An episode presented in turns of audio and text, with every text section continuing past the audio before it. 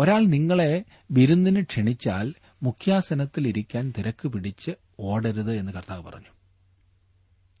ആരെയെങ്കിലും അവിടെ ഇരുത്തുവാൻ ആതിഥേയൻ നോക്കിവെച്ചിട്ടുണ്ടായിരിക്കും എന്റെ ആ മാന്യ അതിഥി ഇരിക്കേണ്ടതിന് ഇവിടെ നിന്നും മാറിത്തരിക എന്ന് ആതിഥേയൻ നിന്നോട് വന്ന് പറയേണ്ടതായി വരും. അടുത്ത ഇരിപ്പിടത്തിൽ ഇരിക്കേണ്ടി വരുമ്പോൾ പ്രയാസം തോന്നുവാൻ ഇടയാകും.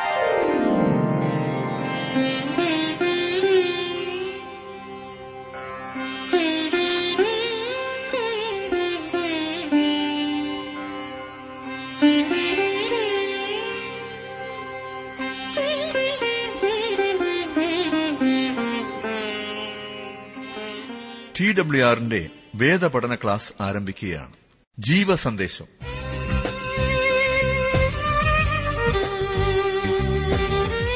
വിശുദ്ധ ലൂക്കോസ് എഴുതിയ സുവിശേഷം പതിനാലാം അധ്യായത്തിന്റെ ഒന്ന് മുതൽ മുപ്പത്തിയഞ്ച് വരെയുള്ള വാക്യങ്ങൾ. പ്രാർത്ഥനയോടെ നമുക്ക് ശ്രവിക്കാം. ബ്രദർ ജോർജ് ഫിലിപ്പ് ദൈവവചനം പഠിപ്പിക്കുന്നു.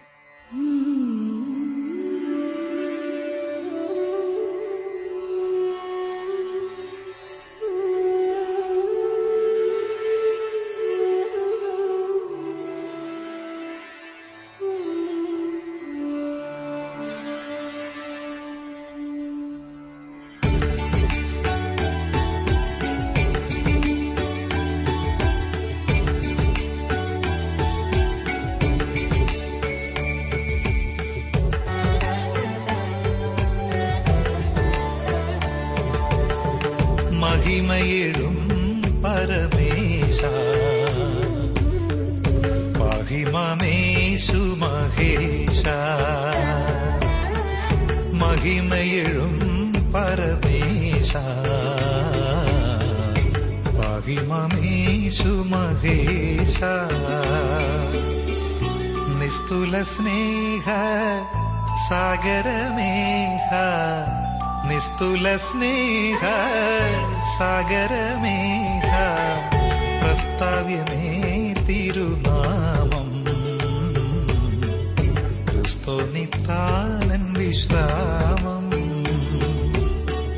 പ്രസ്താവ്യമേ തിരുനാമം. ക്രിസ്തു നിത്താനൻ വിശ്രാമം.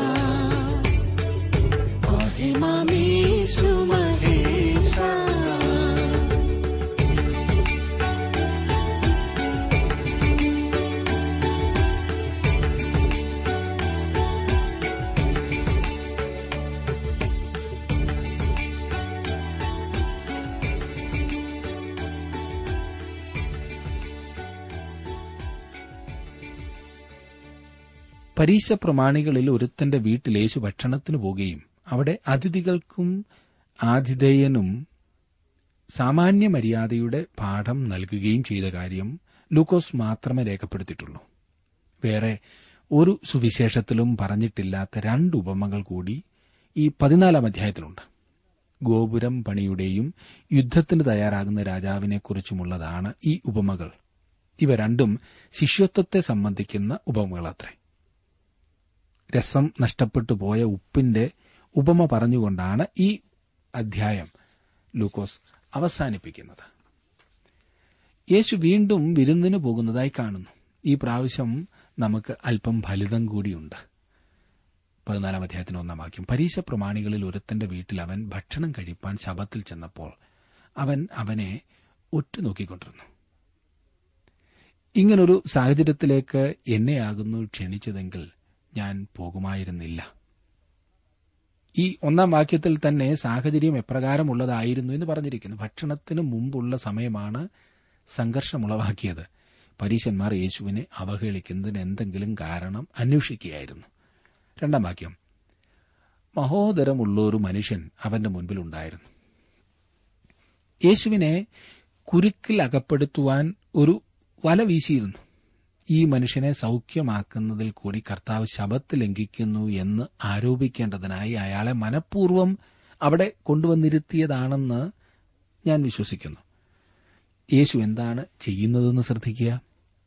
യേശു ന്യായശാസ്ത്രിമാരോടും പരീശന്മാരോടും ശബത്തിൽ സൌഖ്യമാക്കുന്നത് വിഹിതമോ അല്ലയോ എന്ന് ചോദിച്ചു. അവരോ മിണ്ടാതിരുന്നു. യേശുവാണ് ചോദ്യം ആദ്യം ചോദിച്ചത്. അവൻ ഉത്തരം കൊടുക്കുവാൻ അവർക്ക് ഭയമായിരുന്നു. എങ്ങനെ കൊടുത്താലും അവർ വെട്ടിൽ വീഴും എന്നവർക്കറിയാമായിരുന്നു. നാലു മുതലുള്ള വാക്യങ്ങൾ. അവൻ അവനെ തൊട്ട് സൌഖ്യമാക്കി വിട്ടയച്ചു. പിന്നെ അവരോട് നിങ്ങളിൽ ഒരുത്തന്റെ മകനോ കാളയോ ശബത്ത് നാളിൽ കിണറ്റിൽ വീണാൽ ക്ഷണത്തിൽ വലിച്ചെടുക്കുകയില്ലയോ എന്ന് ചോദിച്ചതിന് പ്രത്യുത്തരം പറവാൻ അവർക്ക് കഴിഞ്ഞില്ല. അവരുടെ കാളയോ കഴുതയോ കുഴിയിൽ വീണാൽ അവർ അതിനെ രക്ഷിക്കുമായിരുന്നു അഥവാ അവരിൽ ആരുടെയെങ്കിലും വാഹനം അന്ന് കേടായാൽ അവൻ അത് നന്നാക്കുമായിരുന്നെന്ന് കർത്താവിന് അറിയാമായിരുന്നു. അതുകൊണ്ടാണ് ഞാൻ ഈ കേടുവന്ന മനുഷ്യനെ നന്നാക്കുന്നത് എന്ന് യേശു പറയുന്നു. ഈ സംഭവം വിരുന്നിൽ സംഘർഷാവസ്ഥയുണ്ടാക്കി. യേശുവിന്റെ ചോദ്യത്തിന് പ്രത്യുത്തരം പറവാൻ അവർ തയ്യാറായില്ല. ഇനിയും ഏഴാം വാക്യം. ക്ഷണിക്കപ്പെട്ടവർ മുഖ്യാസനങ്ങളെ തിരഞ്ഞെടുക്കുന്നത് കണ്ടിട്ട് അവൻ അവരോട് ഒരു ഉപമ പറഞ്ഞു. അക്കാലത്ത് അവരുടെ മേശമേൽ സ്ഥാനങ്ങൾ കുറിക്കുന്ന കാർഡുകൾ ഉണ്ടായിരുന്നില്ല. നല്ല ഇരിപ്പിടങ്ങൾ തിരഞ്ഞെടുക്കുവാനുള്ള തിരക്ക് കാരണമായിരിക്കണം പിൽക്കാലത്ത് അപ്രകാരം സജ്ജീകരണങ്ങൾ ഏർപ്പെടുത്തിയത് എന്ന് തോന്നുന്നു. പല സ്ഥലത്തും ചെല്ലുമ്പോൾ ഇത് ഇന്നാർക്ക് വേണ്ടി ഇത് ഇന്നാർക്ക് വേണ്ടി ഇത് ഇന്നാർക്ക് വേണ്ടി വേർതിരിച്ചു വെച്ചിരിക്കുകയാണ് റിസർവ് ചെയ്തിരിക്കുകയാണെന്ന് പറയുന്നത് കേട്ടിട്ടില്ലേ?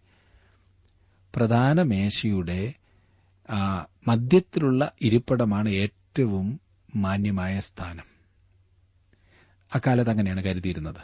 അവിടെ ഉണ്ടായിരുന്ന പ്രായം ചെന്ന പരീശന്മാരിൽ ഒരാൾക്ക് മറ്റുള്ളവരെ പോലെ വേഗം നടക്കുവാൻ കഴിയുമായിരുന്നില്ല എന്ന് തോന്നുന്നു. ഭക്ഷണം തയ്യാറായി എന്ന് പറഞ്ഞപ്പോൾ അയാൾ മുഖ്യസ്ഥാനം തേടി നടന്നു. എന്നാൽ അയാൾ എത്തുന്നതിനു മുമ്പ് തന്നെ മറ്റാരോ അത് കൈവശപ്പെടുത്തിയിരുന്നു. മറ്റു മേശകളുടെ മധ്യത്തിലുള്ള പ്രധാന ഇരിപ്പിടങ്ങൾ തേടി അയാൾ ഓടിയെങ്കിലും ഒരിടത്തും അയാൾക്ക് സ്ഥാനം ലഭിച്ചില്ല. അവസാനം അങ്ങേ മൂലയ്ക്കുള്ള ഇരിപ്പിടമാണ് അയാൾക്ക് ലഭിച്ചത്. അയാൾ നിരാശനായി അവിടെ ഇരിപ്പുറപ്പിച്ചു മുഖ്യാസനങ്ങളെ കൈവശപ്പെടുത്തുവാൻ അവിടെ ക്ഷണിക്കപ്പെട്ടവർ തിരക്ക് കൂട്ടുന്ന കാഴ്ച താങ്കൾക്ക് ഊഹിക്കുവാൻ കഴിയുമല്ലോ? അപ്പോൾ നമ്മുടെ കർത്താവ് അവരുടെ മര്യാദ കെട്ട പ്രവർത്തനത്തെ അവർക്ക് തന്നെ പറഞ്ഞുകൊടുത്തു അവർക്കറിയാം അവർ ചെയ്യുന്നത് തെറ്റാണെന്ന് നാണക്കേടാണ്. എന്നാൽ അത് ചെയ്യുന്നതിന് അവർക്കൊരു മടിയുമില്ല. എട്ട് മുതൽ പത്ത് വരെയുള്ള വാക്യങ്ങളിൽ ഒരുത്തൻ നിന്നെ കല്യാണത്തിന് വിളിച്ചാൽ മുഖ്യാസനത്തിൽ ഇരിക്കരുത് പക്ഷേ നിന്നിലും മാനമേറിയവനെ അവൻ വിളിച്ചിരിക്കാം. പിന്നെ നിന്നെയും അവനെയും ക്ഷണിച്ചവൻ വന്ന് ഇവൻ ഇടം കൊടുക്ക എന്ന് നിന്നോട് പറയുമ്പോൾ നീ നാണത്തോടെ ഒടുക്കത്തെ സ്ഥലത്ത് പോയി ഇരിക്കേണ്ടി വരും. നിന്നെ വിളിച്ചാൽ ചെന്ന് ഒടുക്കത്തെ സ്ഥലത്തിരിക്കുക നിന്നെ ക്ഷണിച്ചവൻ വരുമ്പോൾ നിന്നോട് സ്നേഹിത മുമ്പോട്ട് വന്ന് ഇരിക്കുക എന്ന് പറവാൻ അപ്പോൾ പന്തിയിലിരിക്കുന്നവരുടെ മുൻപിൽ നിനക്ക് മാനമുണ്ടാകും. ഒരാൾ നിങ്ങളെ വിരുന്നിന് ക്ഷണിച്ചാൽ മുഖ്യാസനത്തിൽ ഇരിക്കാൻ തിരക്ക് പിടിച്ച് ഓടരുത് എന്ന് കർത്താവ് പറഞ്ഞു. ആരെയെങ്കിലും അവിടെ ഇരുത്തുവാൻ ആതിഥേയൻ നോക്കി വെച്ചിട്ടുണ്ടായിരിക്കും. എന്റെ ആ മാന്യ അതിഥി ഇരിക്കേണ്ടതിന് ഇവിടെ നിന്നും മാറിത്തരിക എന്ന് ആതിഥേയൻ നിന്നോട് വന്ന് പറയേണ്ടതായി വരും. അടുത്ത ഇരിപ്പിടത്തിൽ ഇരിക്കേണ്ടി വരുമ്പോൾ പ്രയാസം തോന്നുവാൻ ഇടയാകും. ഒരു വിരുന്നിന് ക്ഷണിക്കപ്പെടുമ്പോൾ നിങ്ങൾ ഏറ്റവും ഒടുക്കത്തെ സ്ഥലത്ത് പോയി ഇരിക്കുക. ആ സ്ഥാനത്തിനു വേണ്ടി യാതൊരു പിടിവലിയും ഇല്ലാത്തതിനാൽ അത് കരസ്ഥമാക്കുവാൻ നിങ്ങൾക്ക് യാതൊരു പ്രയാസവും ഉണ്ടാകുകയില്ല പിന്നെ നിങ്ങളെ ക്ഷണിച്ചയാൾ വരുമ്പോൾ നിങ്ങൾ ഇരിക്കുന്നത് കണ്ടിട്ട് നിങ്ങൾ എന്റെ ബഹുമാന്യനായ അതിഥിയാണ്. അതിനാൽ ഏറ്റവും മാന്യമായ സ്ഥാനത്ത് വന്ന് ഇരിക്ക് എന്ന് പറയുവാനിടയാകും. അപ്പോൾ വേറെ ആരെങ്കിലും ആ സ്ഥാനം ഒഴിഞ്ഞു മാറി തരേണ്ടതായി വരുമില്ലേ? ഇതൊരു സാമാന്യ ബുദ്ധി കൊണ്ട് ചെയ്യാവുന്ന കാര്യമാണ്. ഈ ആളുകൾ അവിടെ പ്രകടിപ്പിച്ചതിന് വിപരീതമായുള്ള നല്ല മര്യാദ രീതിയാണിത്. ഈ സംഭവത്തിൽ നിന്ന് നമ്മുടെ കർത്താവ് ഒരു വലിയ പ്രമാണം പഠിപ്പിക്കുന്നു. അതെ പതിനൊന്നാം വാക്യം.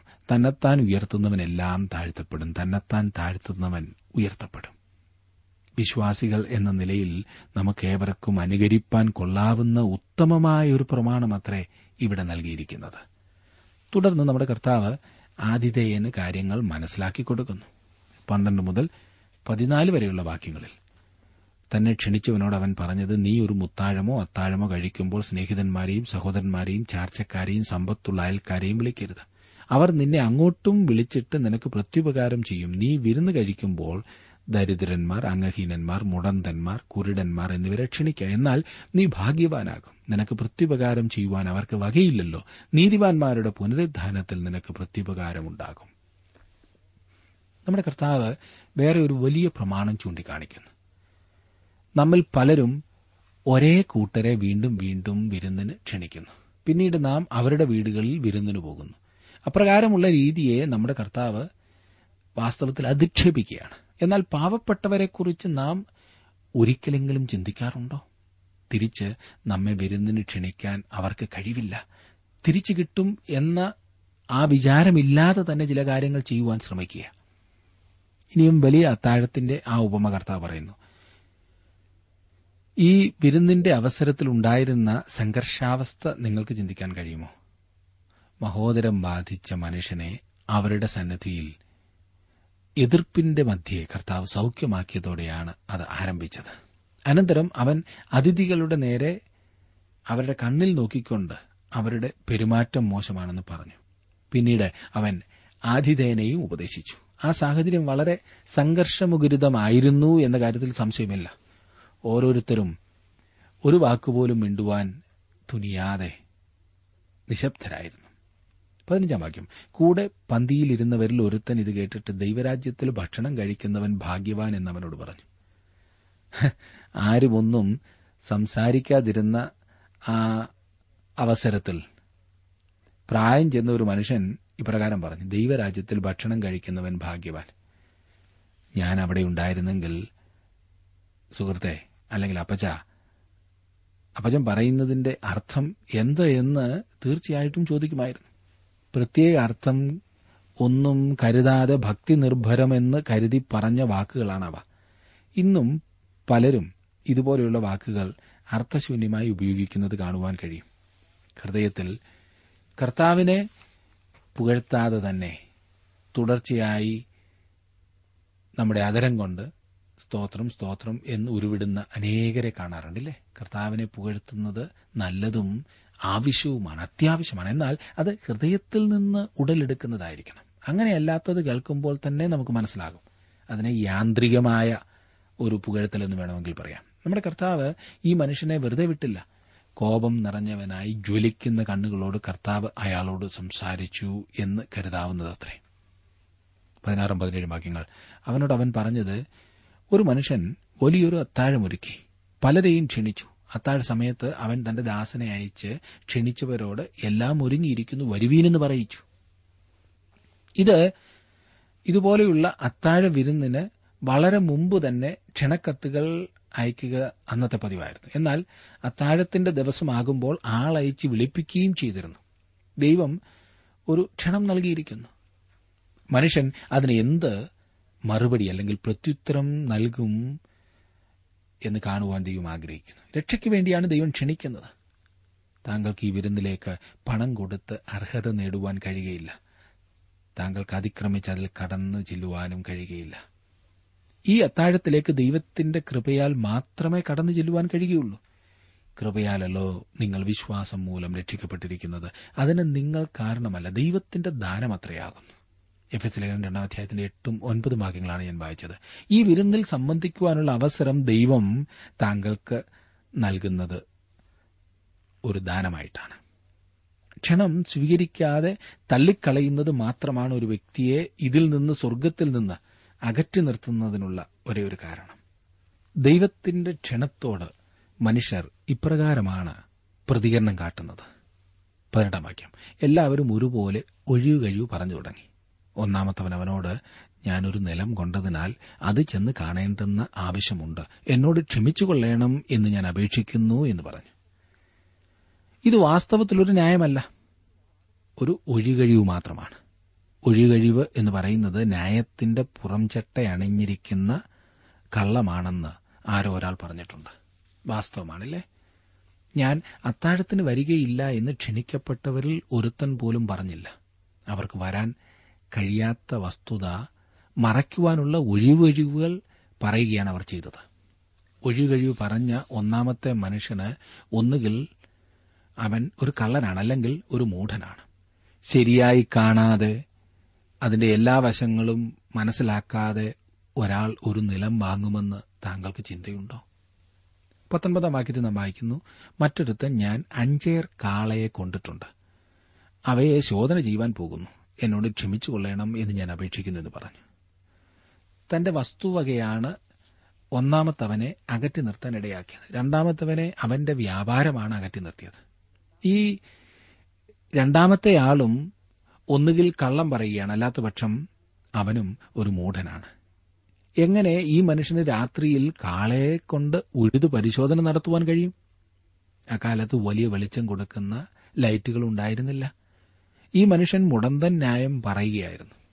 മനുഷ്യർ ഇന്ന് തങ്ങളുടെ വ്യാപാരങ്ങളിൽ ബിസിനസ്സിൽ മുഴുകിയിരിക്കുന്നതിനാൽ അവർക്ക് ദൈവകാര്യങ്ങൾക്ക് വേണ്ടി സമയം ലഭിക്കുന്നില്ല എന്നതാണ് വാസ്തവം. ഒരു ദിവസം എന്നെ ശ്രദ്ധിക്കുന്ന പ്രിയ സുഹൃത്തെ നാം എല്ലാം മരിക്കേണ്ടി വരും നമ്മെ കൂടാതെ തന്നെ ബിസിനസ് സാധാരണ നിലയിൽ മുൻപോട്ട് പോവുകയും ചെയ്യും. എന്നാൽ നമുക്ക് വലുതെല്ലാം നഷ്ടപ്പെടും. ഇരുപതാം വാക്യം വേറൊരുത്തൻ ഞാൻ ഇപ്പോൾ വിവാഹം കഴിച്ചിരിക്കുന്നു വരുവാൻ കഴിവില്ല എന്ന് പറഞ്ഞു. പുതുതായി വിവാഹബന്ധത്തിൽ ഏർപ്പെട്ടിരിക്കുന്ന ആളിന് യുദ്ധത്തിൽ പോകുന്നതിൽ നിന്ന് ഇളവ് ലഭിച്ചിരുന്നു.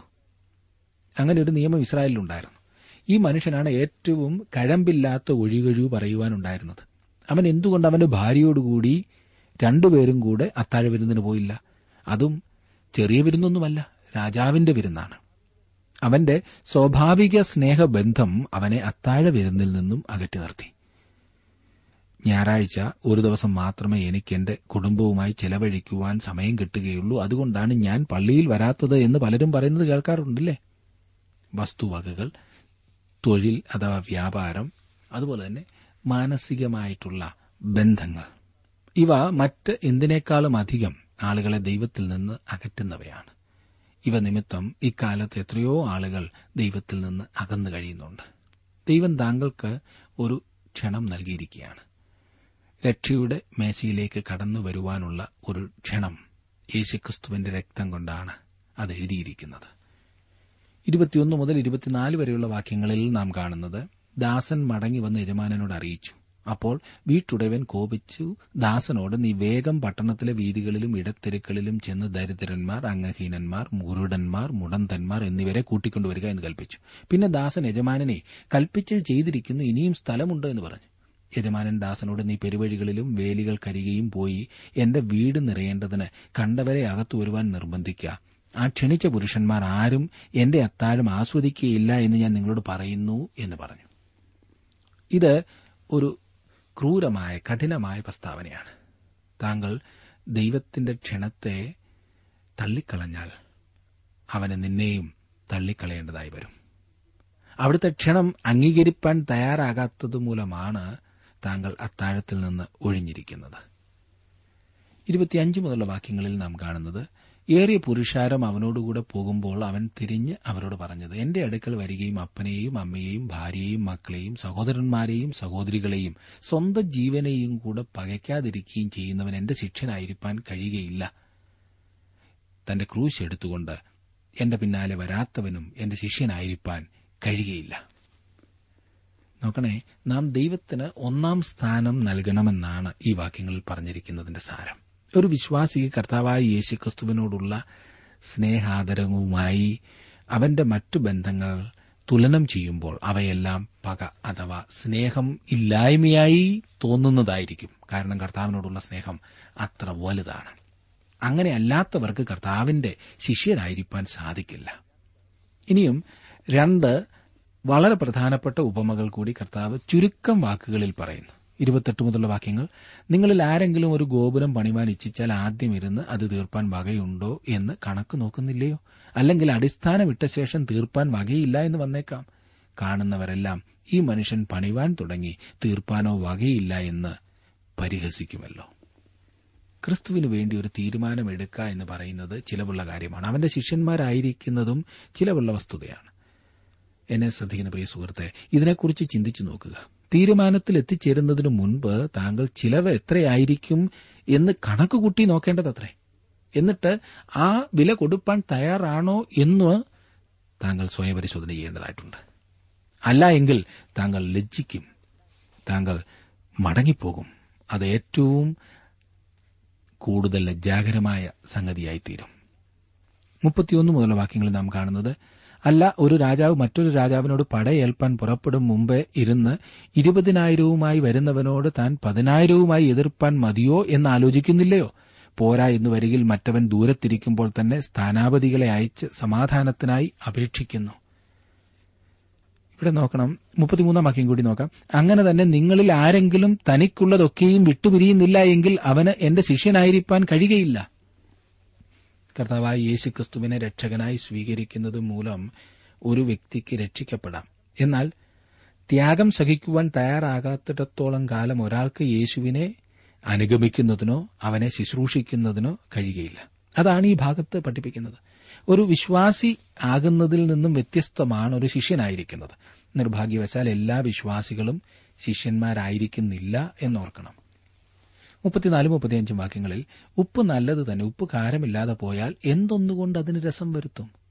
പിന്നെ നിലത്തിനും വളത്തിനും കൊള്ളുന്നതല്ല അതിനെ പുറത്തു കളയും കേൾപ്പാൻ ചെവിയുള്ളവൻ കേൾക്കട്ടെ.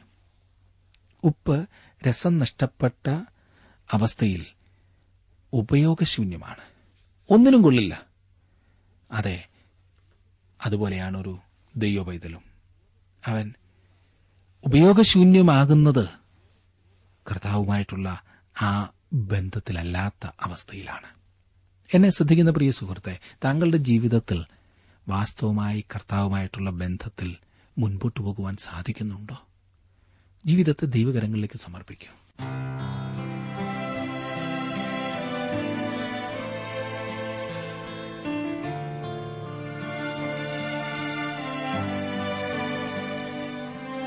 ഇന്നത്തെ ജീവസന്ദേശ പഠന ക്ലാസ്സിലൂടെ ഞങ്ങളെ ശ്രദ്ധിച്ച എല്ലാ പ്രിയ ശ്രോതാക്കളോടുമുള്ള നന്ദിയെ അറിയിക്കട്ടെ.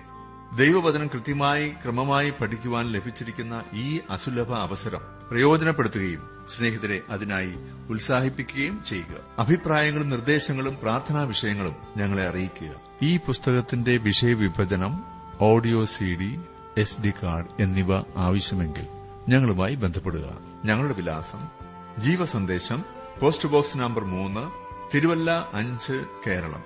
Phone zero four six nine two seven zero zero two eight four. Mobile nine four four seven seven six seven three seven eight. ഞങ്ങളുടെ email address Malayalam T T V at radio eight eight two dot com. വെബ്സൈറ്റിലും ഞങ്ങളുടെ program ലഭിക്കുന്നതാണ്. ഞങ്ങളുടെ website W W W dot radio eight eight two dot com.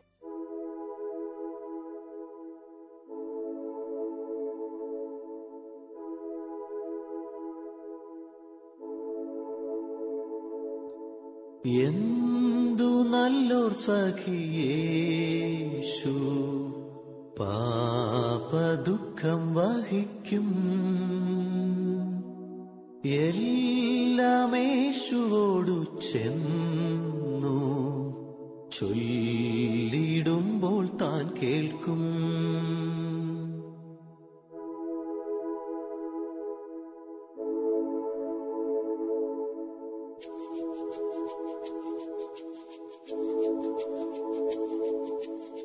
എന്തു നല്ലോർ സഖിയേശു പാപദുഃഖം വഹിക്കും. എല്ലാമേശുവോടും ചെന്ന്